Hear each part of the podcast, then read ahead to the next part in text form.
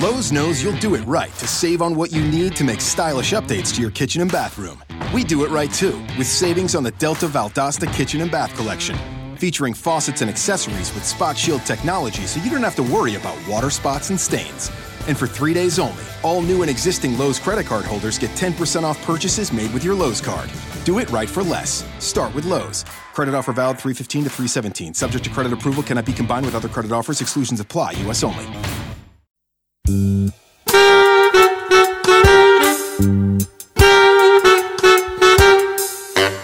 from Tully's Bar in the left ventricle of Waterford City, it's Snug Chats. Okay. We're straight into it. We're, we're back to another snug chat. We're in the in the Tully Snug, in the in the cultural quarter of O'Connell Street. I'm here with the very first woman that has ever been brave enough to venture in to the snug. Local playwright. Martina Collender. Hello Martina. Hi, Darren. Thanks for having me. Welcome into the snug of love. what is the strangest um, pronunciation you've heard of your surname?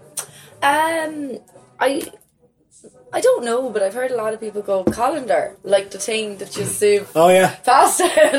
And I remember in Dunnes there was like an offer where you bought two jars of pasta sauce, you got free colander. Yeah, So I very good. stood in front of it and I was like, "Yeah, you get me for free. You get it." and this is this is the level of your humour, is it? This is where you're That's at. I'm pretty basic with my humour now. I Yeah. would spend about ten years having a chuckle at you know calling someone a pile of poo.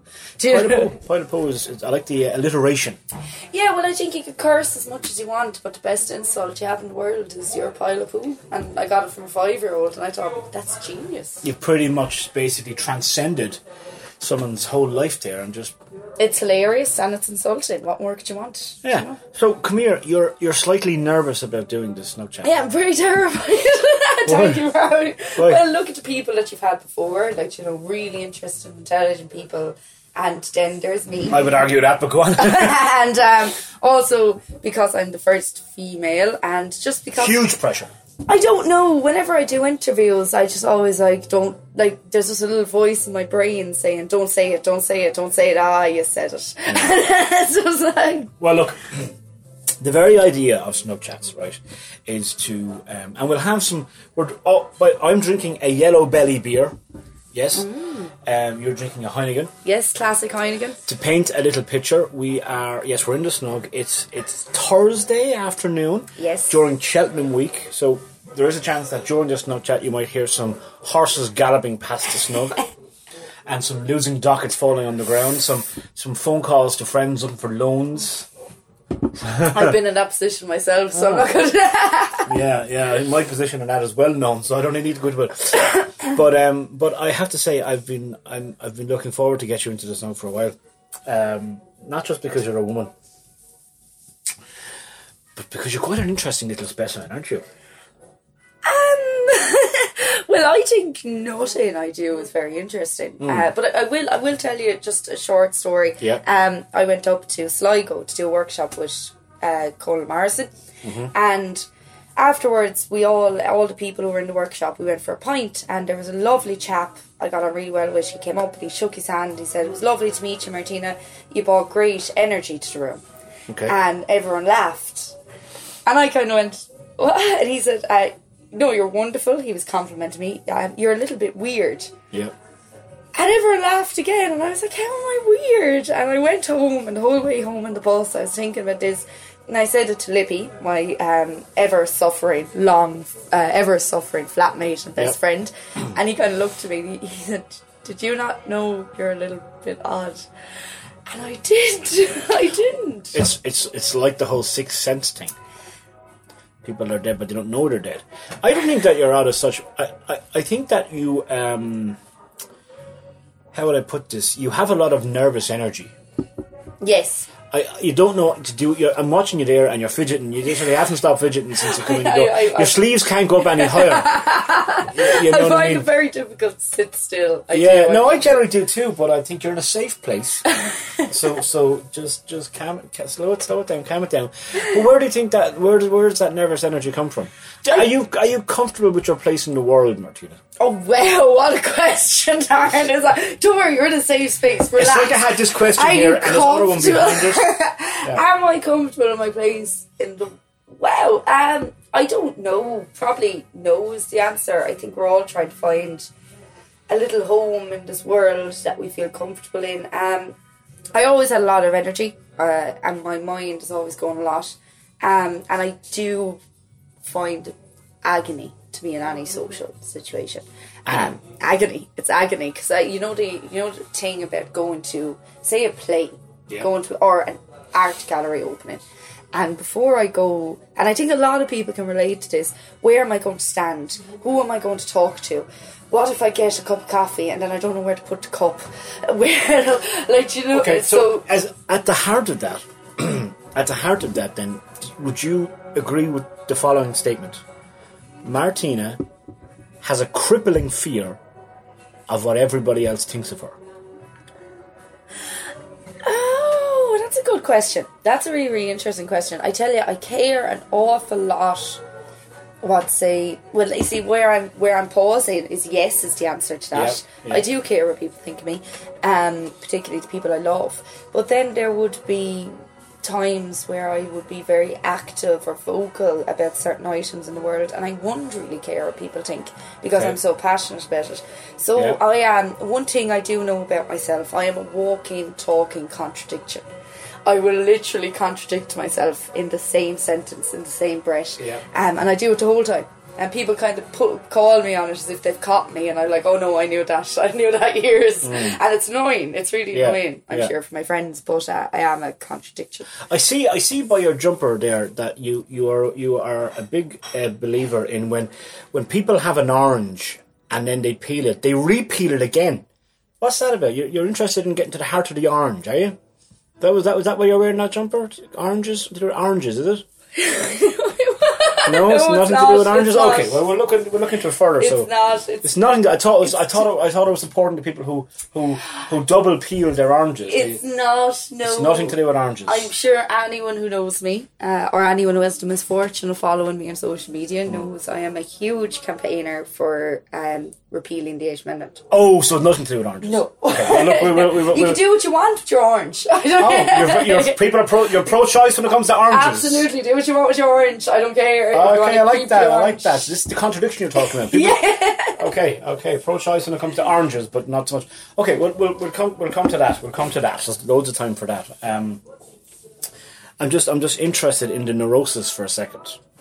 What's neurosis mean? Well, it's it's basically the things that um, can sometimes prohibit us from acting normally. And I know, I know, I'm, I'm very, I'm very wary about using the word normal.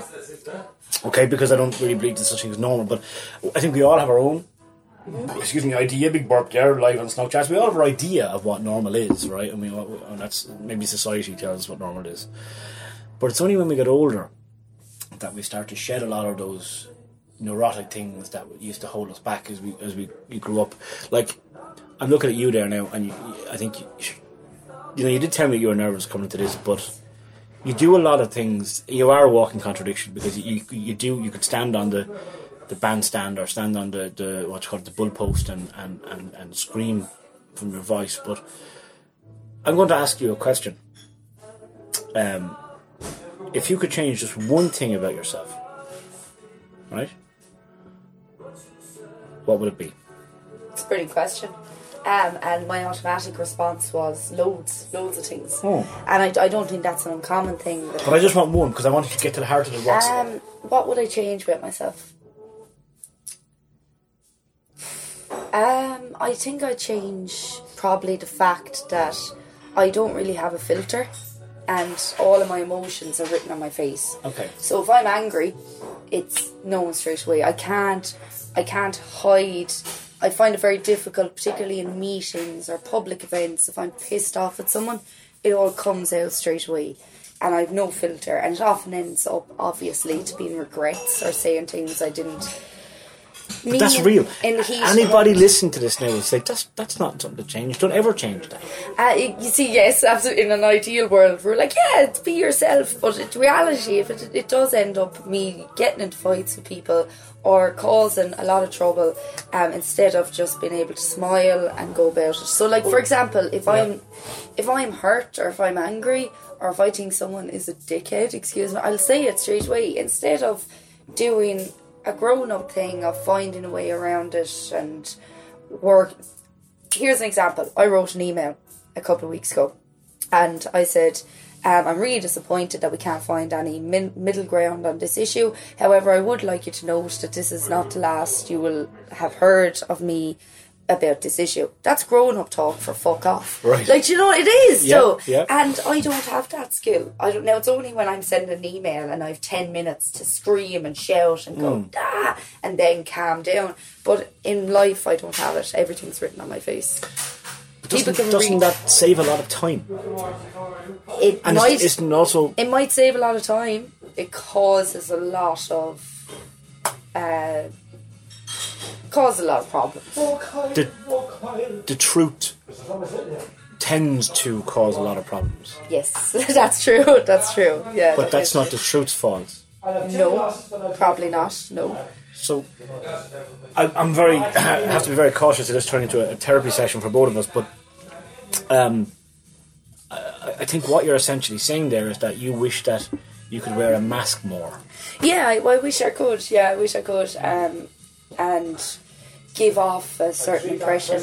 Uh, because particularly working in theatre, working in the arts, like you know, no one wants to hire someone who's a mess and runs in late with their lunch all over their hoodie. And who's sitting in a meeting with a face on them because someone said something that they think is stupid. Okay. No, so you have to have a sense of professionalism them, and I don't think I have that. So you don't think then that you have a good handle on your own emotions? No, I definitely don't. I definitely don't. Yes, yes, that's it. I wish I wasn't so emotional. Yes, Okay. I definitely Wish don't. was so emotional. I, I get really overcome sometimes out of the blue. Um, and I could be I could be uh, folding my clothes and it's suddenly a memory of something my friend Mm-hmm. did or just a memory of me and my friend and I will be floored with how much I loved it. Okay. But it isn't normal. It, that's not normal to be suddenly in the middle of your day absolutely destroyed with how much you love them. And I feel like I need to cry just to get this emotion out of me. Okay. Um, but it's it's weird. I'm weird. Like someone. Have you have you ever spoken to a counsellor? Yes, I have gone to counselling. How did that go for you? It went really well, but I felt that there was a time came in my life where there's a certain thing about wounds can't heal on if you keep opening them every week. And I felt I done I I had gotten through the whatever was upsetting me enough and I just wanted to move on my life a little bit. Yeah. Do you know, instead of living in the past. So yes, I'd highly recommend counselling to everyone and I did spend a good year at it, but the day came where I was done with it. Okay.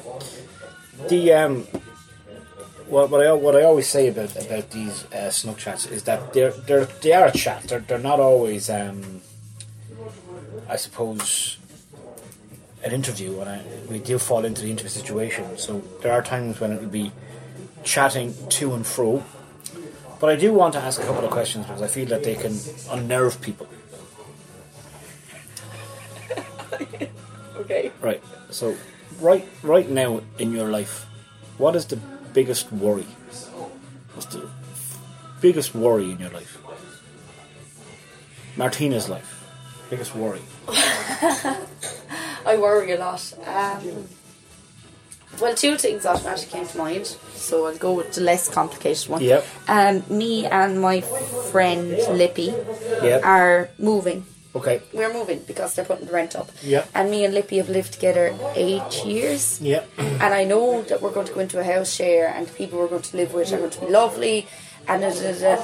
and I, I, is worry the right word for it? It just feels at the end of an era, and this comes back to how emotional I am. Like Lippy's grand about this. He's like, Okay. "Teeny, calm down. We're moving. It'll be fine." I am like, "But look at all the memories we have," Okay. and I'm I'm obviously just worried about the practicalities of it, of finding a place and all of that. So you've said what your worries are. One of your worries. One of my worries, yes. Okay. I'm going to ask another question. Okay, go on. It's a really strange question to ask a playwright who has had um, lots of successful plays in Waterford, right? But I want to hear your answer to this question. Okay. Are you a good writer? No, but I'm trying, and I'm learning to be. So, um, no, I don't think so. But to add a but to that, um, I work hard. So I read a lot of plays. I'm really lucky. I've had so many great mentors, great directors I've worked with, and I listen to them. And I think I'm improving on my skills. Am I there yet? No. Will I be there in a year's time? Five years' time? Ten years' time? Who knows? But I'm happy knowing that I'm doing my best to work on my skills. And if I did for the rest of my life and I never write a great play, fine. I'll happily go to my grave knowing that I worked really hard on trying and learning. So what? You, okay, so you're, you're, you're somebody that I, you know, I know you quite a while now, and um, I know that you're somebody who has issues with anxiety, issues with self confidence, you're a huge amount of self doubt, right? Would you, would you agree with those? Yeah, I Okay. think most people do, yeah. Yes, they do, correct. But yet, how many plays have you written in your time? A few. How many? That's how I used to live yeah. Um, adult plays, I've written uh, seven or eight, and then Okay. I write my youth theatre plays, Yeah. which are uh, twice yearly since I've been Yeah. 19.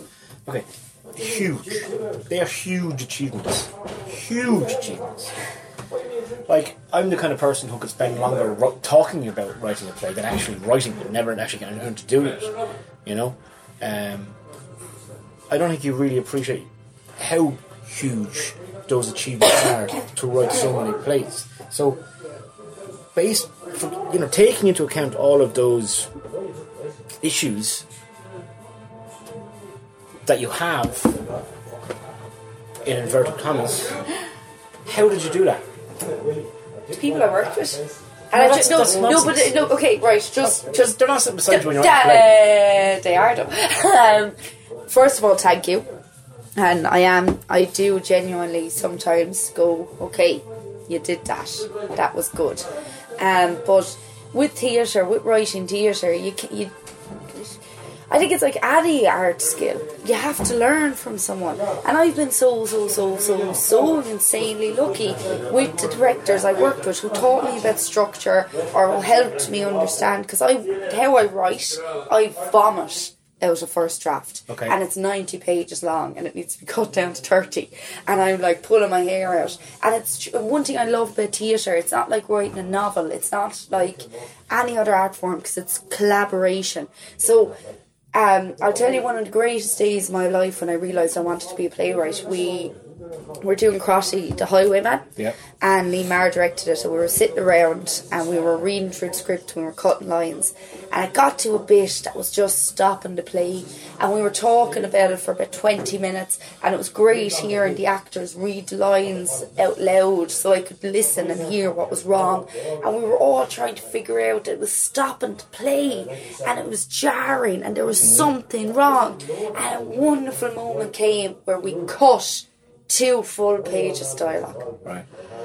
And it was the best feeling in the world. It was the best feeling in the world because yeah, I might have written something that I thought was nice or pretty or lovely, mm. but fuck me, we were getting there. We were creating the play together. That collaboration, and I couldn't, I couldn't have known that because I was, I was only twenty four, and I was sitting at a laptop, and I didn't really know about theatre or building scenes up or when you need to stop the world. So for that to happen and to be there with a group of people, all of us working towards one thing, was extraordinary.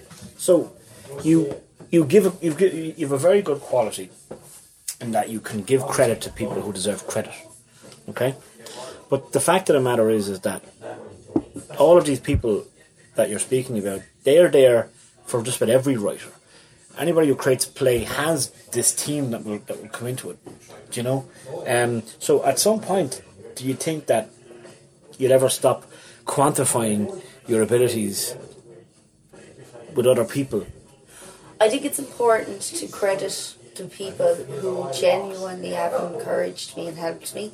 Um, do you know I get slagged for sometimes? Martina loves everything. Martina Yeah. supports everything. Um, there's you love everything. I remember I was in a pub and I was talking with a player I just gone to see and I was like, It's great to do someone said you love everything. I got really annoyed and I said, I don't, I just don't talk about the things I don't like. What's, but what's the point of talking Yeah. about things I don't like? Um, and when people have said this to me, you credit everyone. Why won't I? They're wonderful people, and how lucky am I to have worked with them? And I credit the ones who have helped me. And likewise, in my life, I've met people in work and in my personal life who weren't very supportive, and I don't even bother talking about them. I just don't. I'm gonna stop you. Okay, stop. right, right, stop. okay, yeah. to anybody listening to you now, and I, and I just want to first of all um, describe Martina's current disposition. She, it's like she's doing some kind of yoga pose on the chair. She's hiding from my words. She doesn't know what I'm going to say, so she's contorting herself in some fashion. You know, if, if I was one of these behavior, you know, behavioral scientists or one of people who read body language, I would just say you're an absolute fucking mess, right? But to anybody listening to you, you're making a lot of sense and you're coming across as being a very, very nice person, right?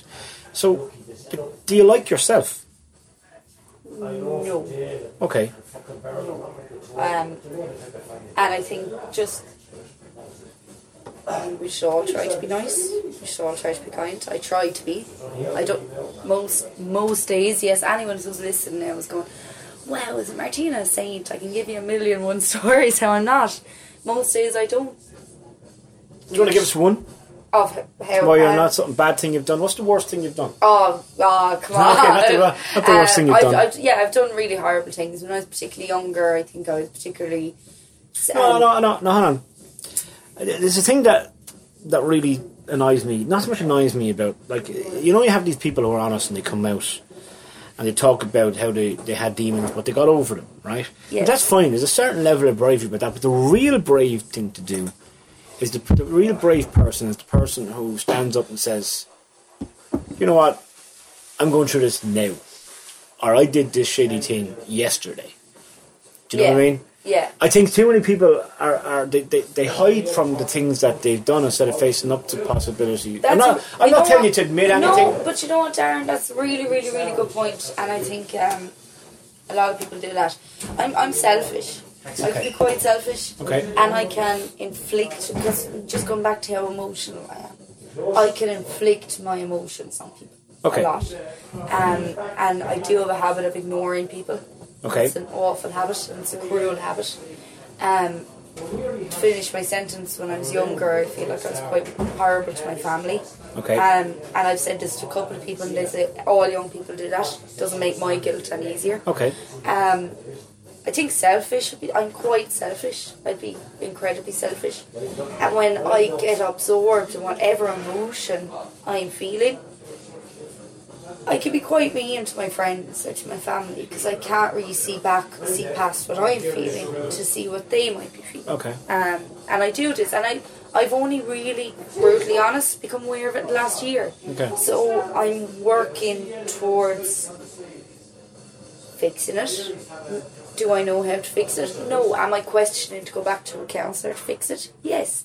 But at least I'm aware of it. Absolutely. You're extremely um, self-aware by the look, but it sounds of it. But like, and and the selfishness thing that I have does really come back to how emotional I am, and I am aware. Like Lippy, particularly, um, and I jokingly say he's endured living with me, but I, I would say it wasn't very nice for long, long periods of time, and I'm talking weeks or months when I go off my head, um, and. do You know, I have other friends, and I snap and I shout at people, and do you know, I- so I do Okay. have this side of me that by no means isn't a saint. Um, and I'm not going to stop it next week. I'd be lying to you because I know I'm too flaky with my emotions. But at least I'm aware of it. But I would want to get fixing it. Well, look, we're going to take a commercial break. What's your favourite breakfast cereal? I don't really like breakfast cereals. Sorry. Okay. Toast. Toast. I, lads, I just I don't think anyone acknowledges the meal of tea and toast enough. Enough? No. I don't think so. Because maybe we associate it with being sick, and it's like you know, if you have a stomach pain and you, you get sick and Oh. get diarrhea and all sort of thing, well, you know what, you can have toast. You See, I've never associated. I just associated with being cozy and lovely and warm, and I just Yeah. I just think it's an amazing meal. Well, you know what, the first part of this Snug Chat was brought to you by Toast.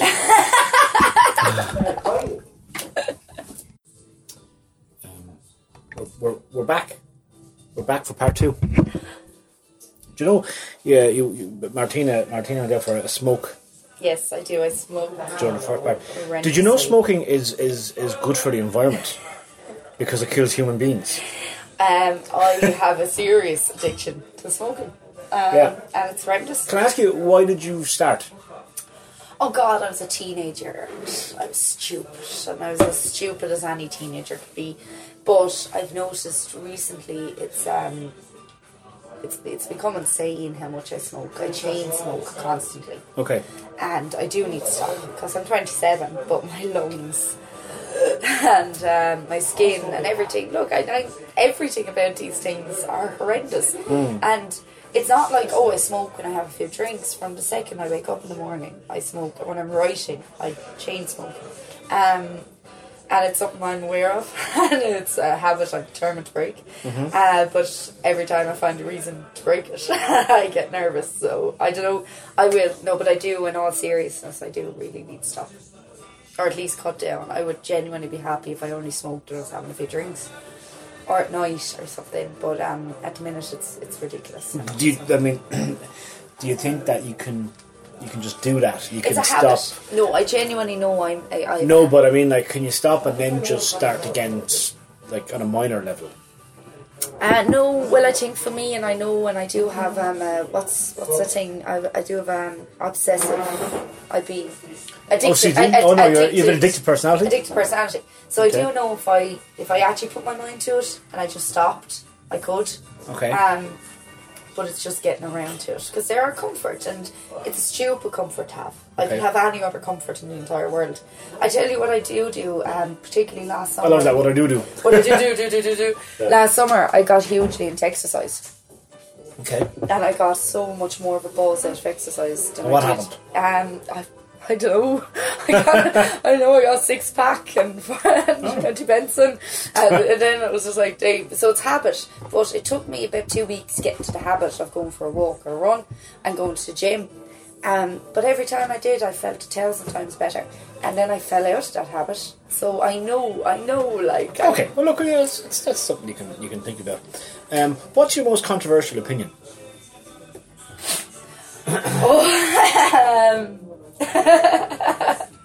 my most controversial opinion. I, I was about to say repeal the eighth, but is that? I suppose- don't think that's a controversial opinion. No, because I, I think look, thankfully in the past five years, a lot it's been it's a divided issue. I think it literally splits the country in half, but it's not like it was twenty years ago where it would have been very controversial. What's my most controversial opinion? Um. Oh, I don't, I don't know. I don't know. Um, I'm trying to think. I, I know I have millions of them. um, um, We'll come back to that. yeah, back to that. To I actually have millions of them. I don't know.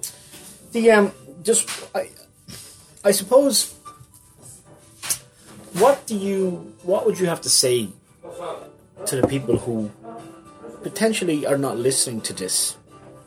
Right. I'd say no one is listening to Well, that's very possible, but it wouldn't be down to you. It's down to the end. of I, I think it would be down to me, Darren. It's the relatively lackluster reach of the snug chats, but that's they're, they're not. They're not designed to cre- to get listeners as such. They're just designed for posterity. They're designed to to record history. Everyone will listen to this when I'm dead.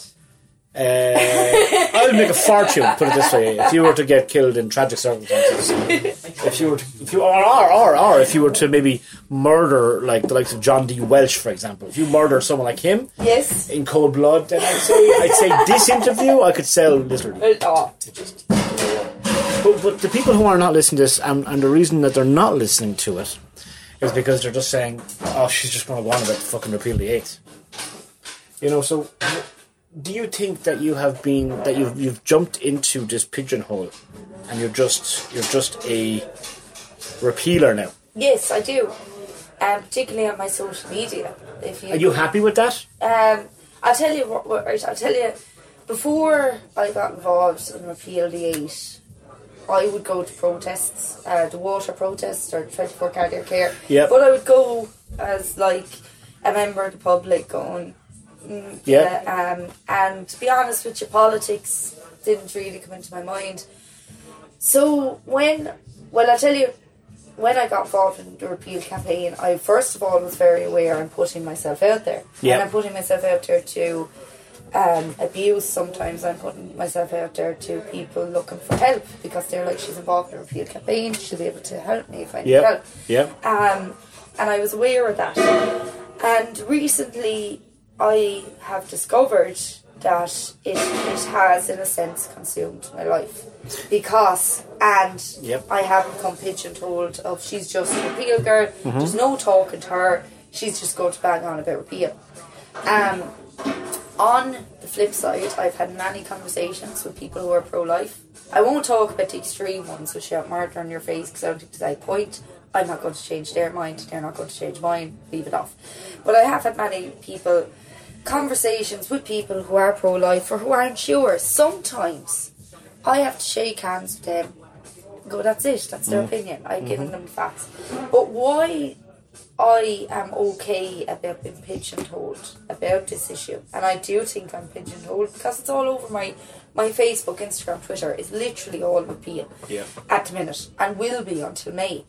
The reason why I'm okay with that is because it genuinely upsets me so much. It, it this isn't like I just want to shout about something. Is this part of your again your just raw emotions that are constantly on show? Is just is this an open wound that has been Uh, think- constantly? I'll tell you, I grew up in a in a Catholic school. I grew up in a Catholic home, like most people. Yeah. And do you bore? I remember distinctly being about sixteen or seventeen. I was downtown with my friend, and there was pro-lifers with their pictures of a fetus, and Yeah. going, "Oh my God, how could you kill anything?" Because I didn't know anything about life, and in the past two years of me campaigning, I've discovered so many stories about the Eighth Amendment and how it affects people. I've been shocked that this happens. Like, for example, Yeah. uh, now I'm not going to sorry, I won't. I won't go ranting. I won't go allow you ranting to. at you. Um, but I genuinely it's, have been shocked about what has been happening to women, Hmm. and I do think it's torture, and I do think it's beyond inhumane. So yeah, people say she, all she bangs on about is repeal the eighth. I, I have to because I really struggle to live in this country when women are. The reason why I said that I wouldn't allow you to, okay, is because I, I you know, I can see exactly um, how passionate you are about repeal the eights, but there's a part of me that always thinks six months, seven months, twelve months ahead, and I, I don't want, I, I don't, you know, we don't have any um, how would I put this? I, I mean, I, what I'm saying to you really is that I, I wouldn't like you to become just known as that because there's so much more to you, and you've got this big bucket of talent. Now, I'm not saying that it could be any issue. I'm not just picking on Yes, you. no, it could be any issue. I You could hear be- where you come from, you and I'm be- trying to. I'm actually trying to find a balance in my life where I can be an activist and fight for what I believe in, and also do the other parts of my life Yeah, because I do fall out of balance with it because I am so emotional. I am so passionate. Mm. I realise I've spent four straight days just working on repeal the eighth, and I say it to myself: you can't do that. You can't because then you won't have a job. You won't have a livelihood. You say that that that people contact you and stuff. Um, what what has been the most extreme case of that? Uh, it depends what you mean extreme. I've had women contact me with their own stories, and they're kind of what they're looking for is they're not necessarily looking for them to go public. They're just looking for someone to listen because they've been in silence for five years, fifteen years, whatever. Um, and all the way up to women who are going, I need help. How Yeah. how do I get an abortion? So And what what do you do in that case? uh, well, women on web, women, women on the web, and um, abortion support networks are two charities that organise abortion pills to come to Ireland, and then they're, but that's only for a certain amount of weeks, and then the other option is to travel to Liverpool or to England for determination. And I help them. Basically, I give them options because it's very difficult to find non-biased options Yeah. and I help them organise it because it's simple things. Which clinic do you go to? How do you get Yeah. from the airport to the clinic? Um, and telling them really basic things that no one knows because it's not talked about. Uh, fine, okay, abortion's not allowed in Ireland. We have to admit that's happening anyway. So really basic things like bringing a nightie and slippers because they don't have it in the clinics. You're Yeah. not allowed to go in for the procedure unless you have slippers. And Nurofen and Panadol for afterwards. And basic things that you forget when you're caught up in the worry and just having someone just feeling not alone. Yeah. Just on a separate thing, I genuinely believe silence um, is a huge killer. Is a huge killer of humanity. Um, I genuinely believe a lot of people commit suicide because of silence, and they feel like they're have no one to talk to and they can't. I think that that's something that we might t- touch on on the uh, the third part. Yes, but, Um, um, but what, I what, I, I'm becoming aware of before you carry on is that this is going. The second part is is um, repeal, repeal, repeal. I know. the second part is going to be, which is fine. No, but no, but listen, it's it's not about that. It's it's as I said to you earlier on. I was, I was going to say earlier on. You you could be appealing against people who open bags of crisps from the wrong end, right, and making you that your life work. It doesn't make a difference, right? Um, this is a huge issue, and to be honest with you, it is a valid. No, it's obviously it's a valid issue, but it is um, something that a certain type of person can get completely, like completely kind of not so much mixed up in, but completely it can take over their Yeah, lives, and it can. it has clearly taken over your lives, Yeah. your your life in a way that probably hasn't taken over somebody else's life. Somebody can say can come out on a Saturday and they can march for a period, but then on a Sunday they can go back to doing what they do every other day. Whereas with you, it seems that Sunday is is as active as Saturday is in, in the thing. And and and I'm and I'm not here to say to you that that's healthy or unhealthy. My gut says it's unhealthy. Okay. Uh-huh. But who the fuck am I? Right. Well, I tell you, like I, I, I, I did have to stop a couple of weeks ago. I did have to stop, and I had to designate days I would only work and repeal the eighth work, um, because so you get you give a few days to the pro-choice campaign, and then you get back to. No, yeah, but, sorry, that's but because it is like it's, it's That was a joke. I know, I know. a Sorry, sorry, sorry. Uh, but like it people, is. cur- all your, all your co- cohorts are cursing me on, as they're listening. But it is, it is, um, it is, a, it is upsetting. This is upsetting. This isn't Yes, like gay it is. referendum where we were fighting for love. This is upsetting either side you're on.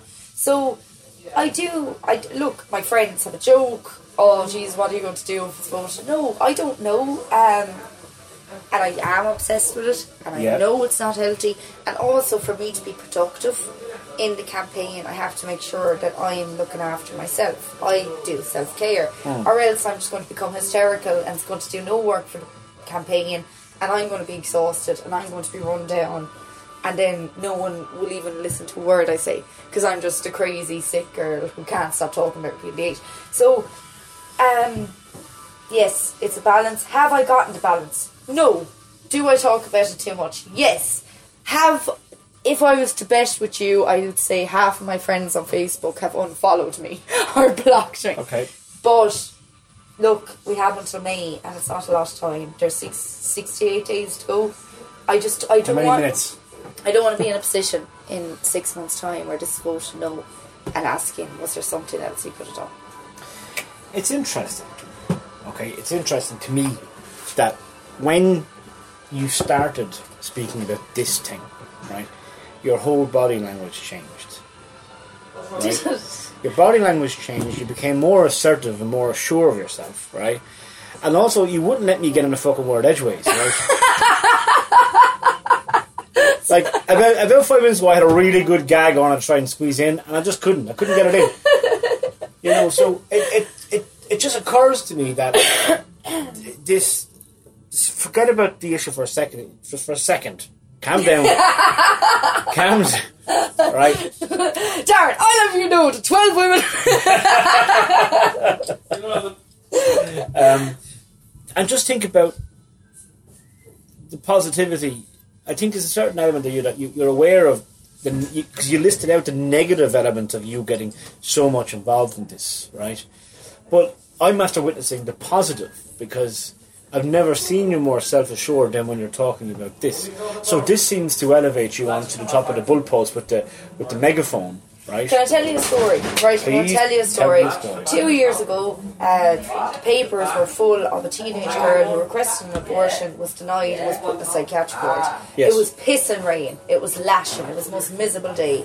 And I didn't talk about politics at all, wasn't involved in any campaign. Yeah. And I read this in the newspaper. And I, emotion, my emotional mess, became very upset. And I was thinking, we have to do something. Something.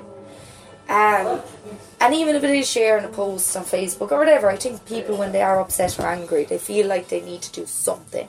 So I got a few cans, Few cans, bag of cans, bag of bag cans. of cans, and Yeah. I woke up and my phone was going ding, ding, ding, ding, ding, ding, ding, and I was like, oh, what did I post? Nightmare.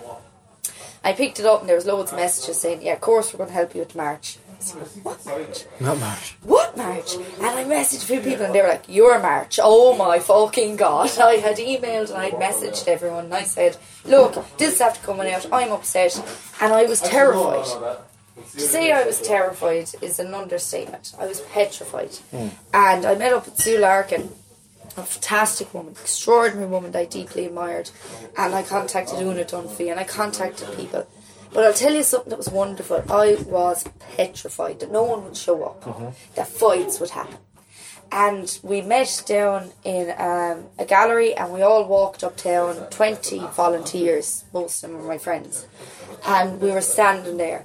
And I was so revved up that we were just going to do something. Who gives a fuck if no one showed up? We were going to do something. We were going to say we believe this is wrong, and we were going to make it known in Waterford we thought was wrong.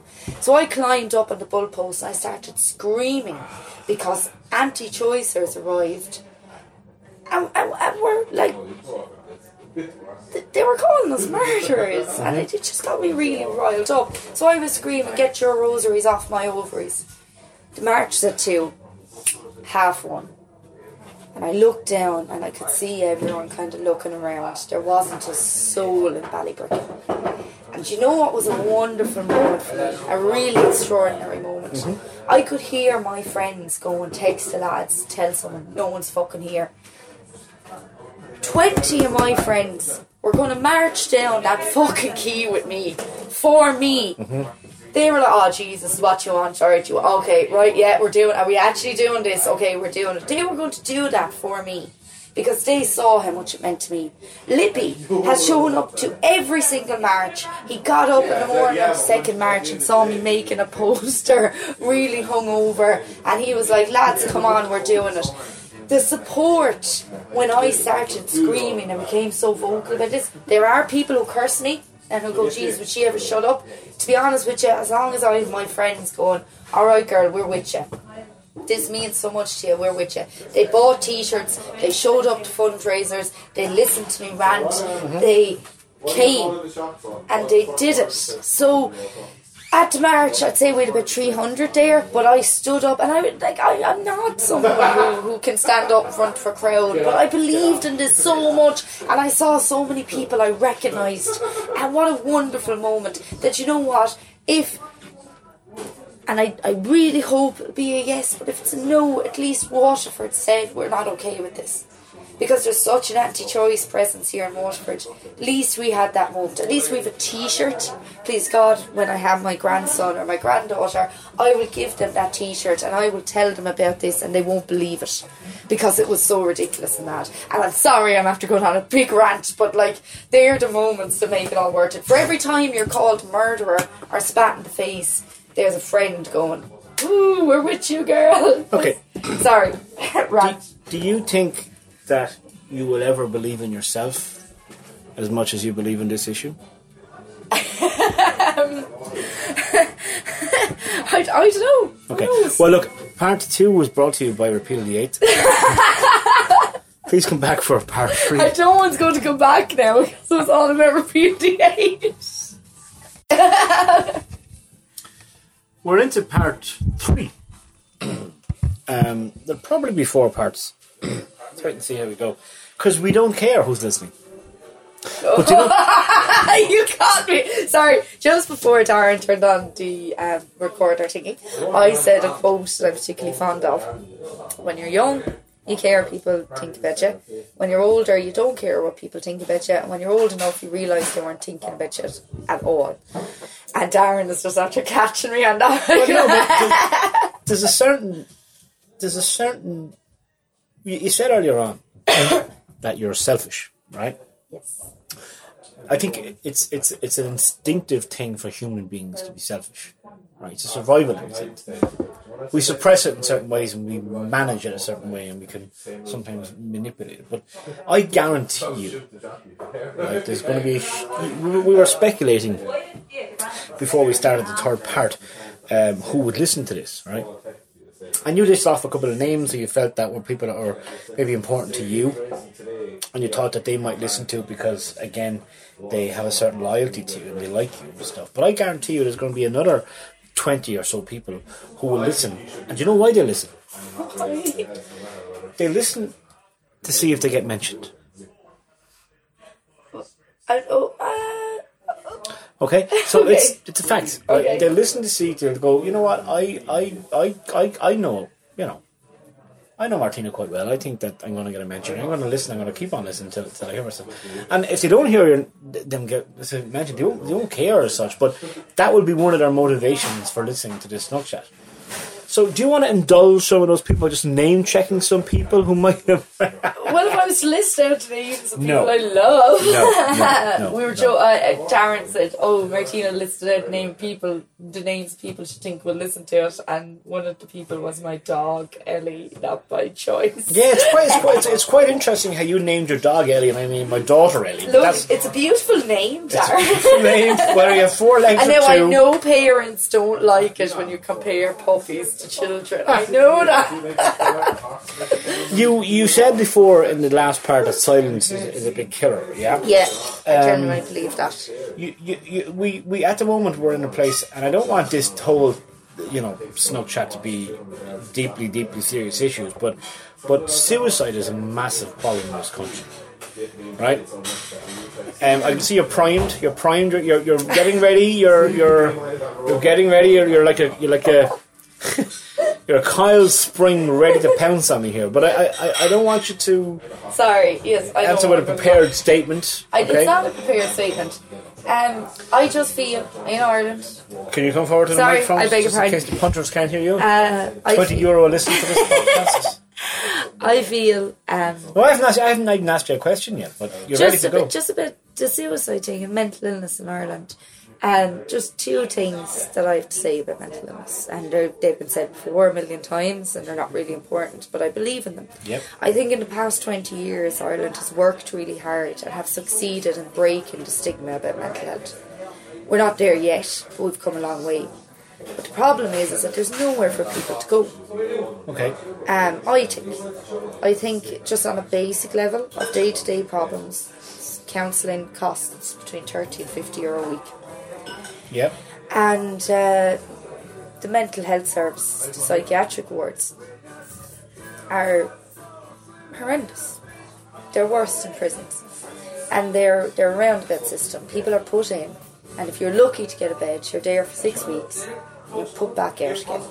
If you're lucky, you have a family that can support you, and that family needs support. Mental illness is terrifying, and there isn't any there. And if you're not lucky, you're put on the streets until you get put in again, and eventually you're put in, you come out of the arcane in a coffin. And the other, my other thought on mental illness, I get quite angry. Not angry is wrong word. I get frustrated when I see Instagram posts of um, if you're having a bad day, cuddle up with a blanket, or mental illness is feeling low. Mental illness is, is ugly. Mental illness is heartbreaking and it's terrifying. For the people who suffer with it and the people who have to watch their loved ones suffer with it, um, it, it robs the person of who they are. And I hear a lot of people going, I work with mental illness or I can talk about mental illness. It's it's you can't expect people, and I include myself in this as someone who suffers with anxiety, you can't expect people with mental illness to be nice and polite all the time. And I feel like a lot of people only want to engage with mental illness when it's safe or when it is, let's go for a walk or let's do yoga. That's great, absolutely. All of that stuff is brilliant. The reality of severe mental illness is that it's it's agony and it's ugly and it's not pretty. You make a good point. I think the, one of the problems with this country is that we generally only care about things when they come knocking on our door, Yes. right? That's now, true. it's not so much. Um, it's like, for example, there's plenty of people out there who joined the 24 7 cardiac care campaign after it affected them. Yeah. But they weren't at the earlier meetings. They only came to the ones that, that happened after it started to affect them. So they didn't, I'm not saying they didn't care, but it wasn't an issue. This is why I have a lot of respect for people who it has never affected and they're at every single march. Um, but what my, my point more so there is that mental health awareness and all that kind of stuff is, is fine for people to say, you know, I'm gonna, I'm gonna donate to this and I'm gonna I'm gonna campaign for this. But if somebody has a mental health problem in their life and it affects them, how they handle it can sometimes be different to how they would have thought that they would handle it based on their Absolutely, I agree with you, and I think I think people need to know how do you handle it? like how do you handle mental illness? Do you know how you handle handle mental illness? How? Tell me, because I don't know. I'm going to tell you how you handle mental illness. You handle it how you would like it to be handled if you were the person with the problem. Very true. Very very true. And and this is I'm not a religious person. I'm, going to talk about this in a second. I'm, I'm I don't believe in God, right? Um, but at the same time, the, the Christianity, the Christian belief that treat others as you'd like to be treated yourself is something that if we just stuck to that one philosophy, we'd live in an amazing place. Because what that would have is you'd have that greed and that selfishness that we all have in, inherent in us that want. So think about all the things that we have as human beings, right? We all want to be loved. We all want to be wanted. Yes. Oh yes. Basic needs. Yeah, we need that. Yeah. Um, we all want to be desired. Yes. So that's more of a sexual thing. We all want, but To be needed by someone else. but to be wanting, to be desired, to be needed, are inherent. If we were to look at treating others how we want to be treated ourselves, so if I suddenly start developing a mental health problem, I have a feeling that there's certain people who are in my life now that would suddenly turn around and go, "He's a fucking lunatic." Well, I agree with you. He's And off the plot. I agree with you, and I'm not really necessarily angry with those people. I think it's something we need to address in Ireland because mental illness is scary. It's scary. Like if, if I lost the plot, the agony I'm in is.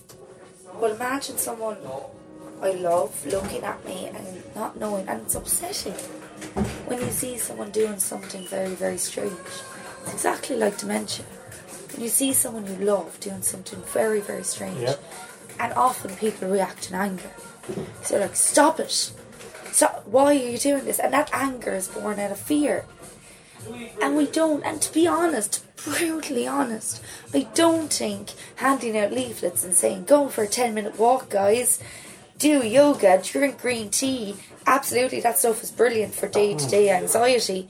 But for severe mental illnesses like severe depression, or bipolar, or schizophrenia, just turning around to someone and saying, um, do yoga, shove your yoga up your arse. And can we have an open conversation about this, about donation, to say how scary it is, and what do you do?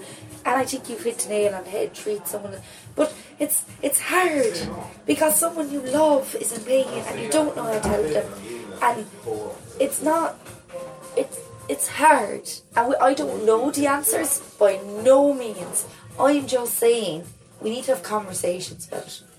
The fact of the matter is that the plot that you're talking about, the plot for this life, is quite intricate.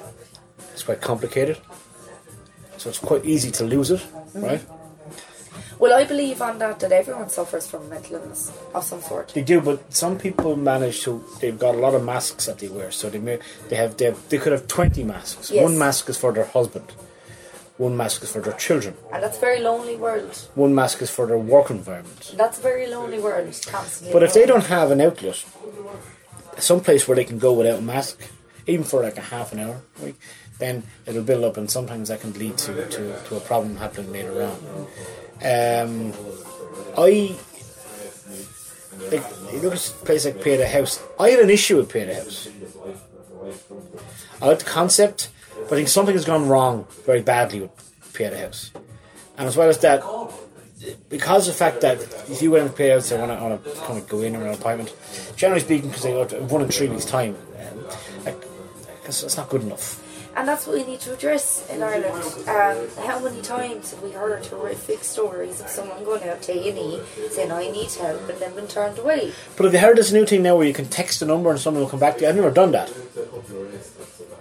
Have you seen that? I've heard of these things, but I'll be honest with you, Darren, in my experience of life, texting a number means sweet fuck all. Do you know, as, as well as that, I, I've often, I've often, and- and God, we're, we're depressing folk. Um, but, uh, nevertheless, maybe we'll try and finish on a high, shortly, for the fourth part. Well, I don't think anyone will be listening, Darren, so we could be as depressing as we want. That's true. Um, But no, um, you asked me earlier what was my controversial opinion. I'll yes, tell you what my you have it. controversial You've got the have, answer. I You have my controversial opinion. Um. Exercise, I genuinely think is vitally important. I do think it's vitally important. Uh, eating right, talking to your friends, having a good balance, what- all of this stuff. We all, I need to get better at it. I work really hard at it, and I've never succeeded in it. All of this stuff is brilliant. Yoga, green tea, all of these new stuff that's coming up, absolutely fantastic. Genuinely, I believe that. I get really fucking angry. I get really fucking angry when someone says, um, "You don't need medication." How dare anyone? How dare anyone have the audacity to say you don't need this? And all your how dare anyone step into someone else's shoes and say, I know your pain. And frankly, mental illness and the mind is so unknown to us as humans. We don't know. We don't know. Do I think medication is the answer for everyone? No. Do I think exercise and yoga and green tea is the answer for everyone? No. I think for some people it's one, for some people it's the other, and I think a combination of both is actually for a lot of people. But I get so angry when people say, don't need medication. Fuck you. Fuck you for someone who's trying to get through this life and using whatever help they can access for you to make them feel bad and put them down about it. Fuck you for Is say for having the, the, um, energy to get up at five o'clock in the morning to do your five mile run. I'm delighted for you. But people with mental illness don't have that energy. And how dare anyone say this is how you get better? Because that's how you got better and share it because it might help someone else. You can't make sweeping statement for everyone. Is, is, is that the same kind of syndrome as those who, who, who give up smoking and suddenly are anti-smoking? I don't, I, I don't know. I, I, it really upsets me though. I get very frustrated with it. And I've seen people doing in Garter Lane do lectures on it. Mm-hmm. And I think it's a dangerous thing to do because if the, I was sitting in the audience and I'm able to go, well, actually, schizophrenia and bipolar and this and that, uh, and medical imbalance in the brain, and you need this drug. But there might be someone who's sitting there going, well, I don't need medication, and they get become quite ill because the walks yeah. don't work. I don't know. But that, I, th- think on many levels it's like it's like ranty mac rant. This It's- is this hasn't been a it's- snug chat at all. This it's like stepping out of your glass house and throwing stones and running Yes. back in again to a degree. But um, myself and um, Nick Kavanagh, when we were in um, secondary school, we made up a word which I think you should introduce into your vocabulary. Okay. And the word is, and if Nick is listening, because Nick might listen to this, if he's listening to this, he's going to finish my sentence for me. The word is bombosity, right? What a wonderful word. It's isn't fantastic? So, and it's usually it's best when it's preceded by the word sheer. sheer bombosity. So it's it's it's basically audacity, but it's better, right? Okay. So you just say, for example, you're in a queue, and Right. someone skips the queue, you go the sheer bombosity. All right. So I'd like it, maybe you and, and, and the four listeners of this if they could, if they could, if they could use this and in their comment. I'm gonna, I'm gonna proceed. We're, we're gonna go to our final part in a second. Okay, we're, we're gonna get, a, we're gonna get another point now. That flew but by. For the final part in a few minutes, you said something. I wrote down as soon as you said it. Earlier on, right? I'm not going to say what it is yet. So if you're at if you're at home listening to this, or if you're walking out somewhere, you, you, some people listen to podcasts when they're walking. It's quite good. Um, then just I don't know if you're at home, get a cup of tea. Just for the last part is to come, and I'll reveal what she said a few minutes ago. That's going to dictate the final part. Ooh, teaser. Hey, let's go, let's go, let's go. So, we, we, we before we got to the fourth part, we had another point and we had a chat, didn't we? We, Yes. we, we just had a general chat about stuff. Life and things and blah. But I, but I can't forget that before I came into this part, I said to the viewers and the listeners, people were viewing the All uh, three of them. yeah, My dog included. that you said something, Mm. and I wrote it down. I forgot about this. Yeah. So uh, you, you, while you were dependent out, while you were you were talking around, you, you used the term "please God," Oh, yes. and generally one of the one of the elements that quite often appears in one of my one of my podcasts, one of my chats, is religion. Mm-hmm. Right. And um, the, the obvious question, first of all, is: Do you believe in God?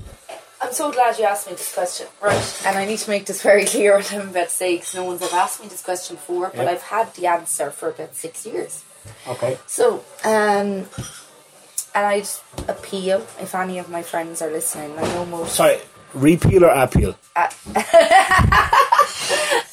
took me a second. Yeah, I'd appeal to most to any of my friends if they're listening, and I know the majority of them are atheists, not to say, "Oh, it's a load of bollocks." Um, and the reason for this is I grew up in a Catholic home, and my parents have extraordinary faith, and I mean extraordinary. And I'm quite jealous because I don't have faith that extreme. And this faith has gotten them through like, all the horrors I've been thrown at them by, from life.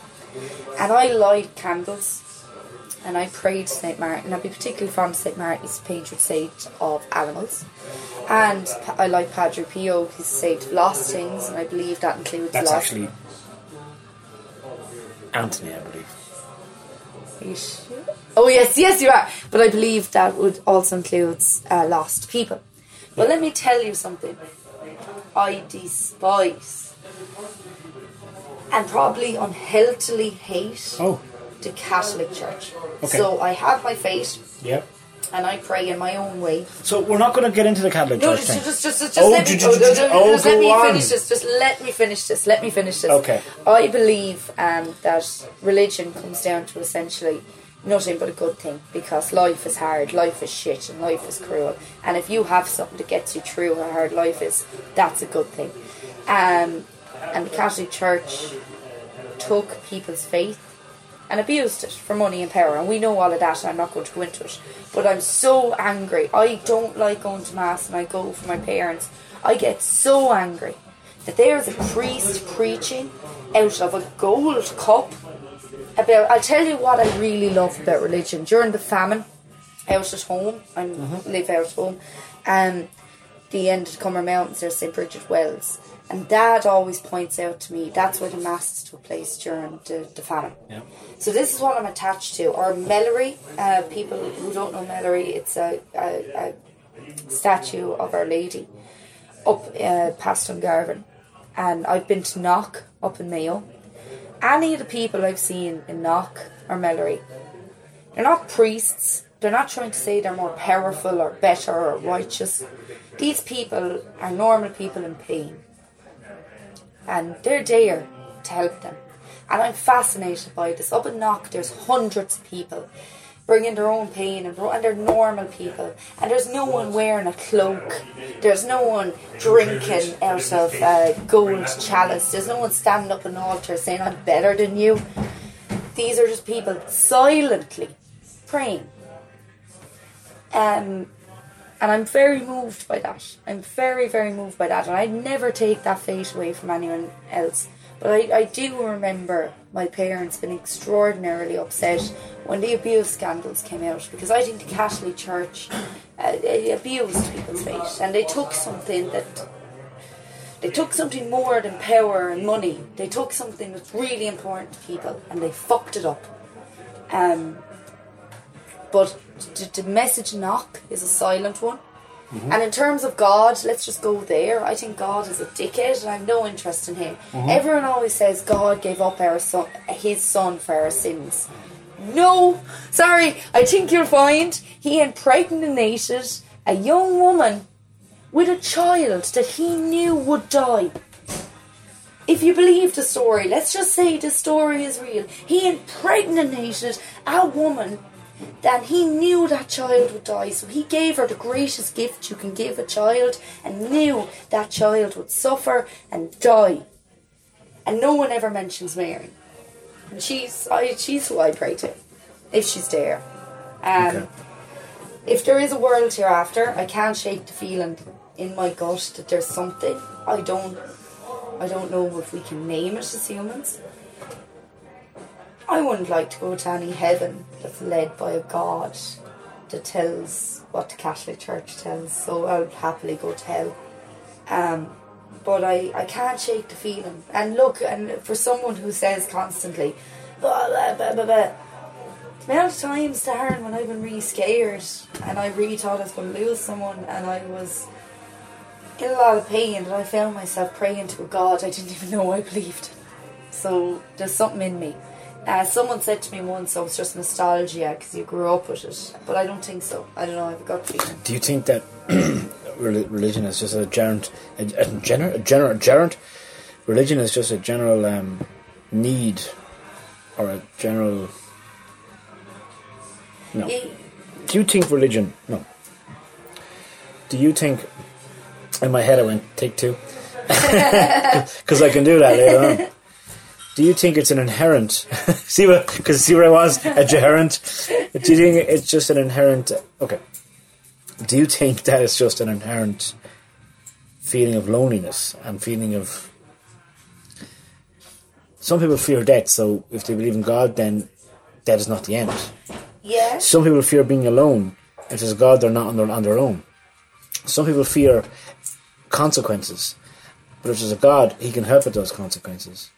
Well, I think I put it this way to you: people used to say to me when I was younger, "Do you believe in God?" And I said, "I do, but we're just not on speaking terms at the minute." Um, and if he's there, why isn't he helping us? And He's not. I, he's- yeah. I find comfort. Look, look, look. We can argue this to the cows come home, but I find a comfort in that there's something, and I light candles, and I pray in my own way. My prayers don't come from the church. My prayers don't come from the Bible. I pray in my own way, and um, there's something powerful. I just think if anyone, I doubt we knock is up in Mayo, but every time I go up there, there's a huge church that's full of gold and all that bollocks, and it cost about thousands. I can't even imagine to build. Hate it. No interest. There's about 40 priests go there for a big mass. Don't Yeah. care at all. But there's a little tiny church that's preserved, that's still made of snow stone, the original church. I love that. Sorry, I just saw an image of a church made of snow. Sorry. Sorry, thanks for that. I quite enjoy that. Go on. But I do, I do love that. And look, maybe it's not there at all. Maybe when we do die, this is it. But what harm if it helps someone? This life is hard and it's lonely. It's all the things you mentioned. It's it's and people die and it's it's. Okay, we're, horrific. we're on that. We're So on that. We're, getting. if we're, it getting, helps, if it helps Yes. people, what harm is it? we're getting to a natural end, and, and I just I just feel like asking this question to to end it. I'm going to ask you two questions, and the two questions are poles apart. Okay, cool. One, I want you to tell me your favorite joke. Uh, knock, Oh, knock back back to knock again. knock, knock. Who's there? Nobody. Nobody who. Okay.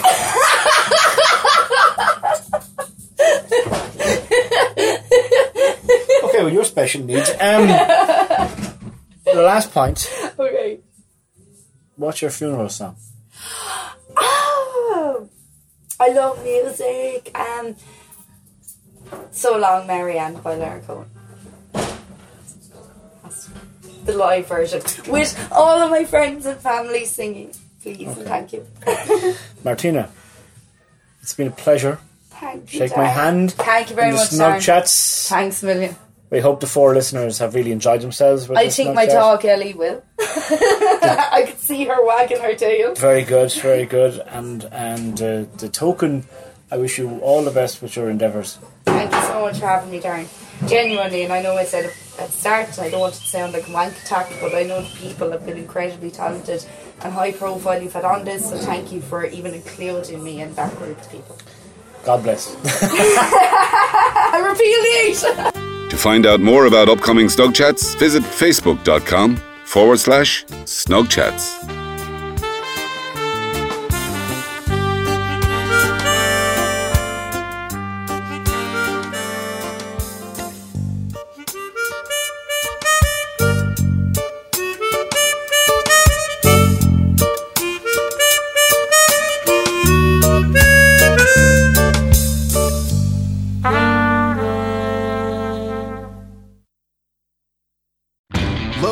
you're the powerhouse who does it right to show your yard who's boss. We do it right too, with innovative Craftsman string trimmers featuring easy start technology for simpler pull starts. And because you can swap out one attachment for another, you can get more done with just one tool. Shop now and add a new trimmer to your arsenal with a Craftsman two cycle gas string trimmer for just $99.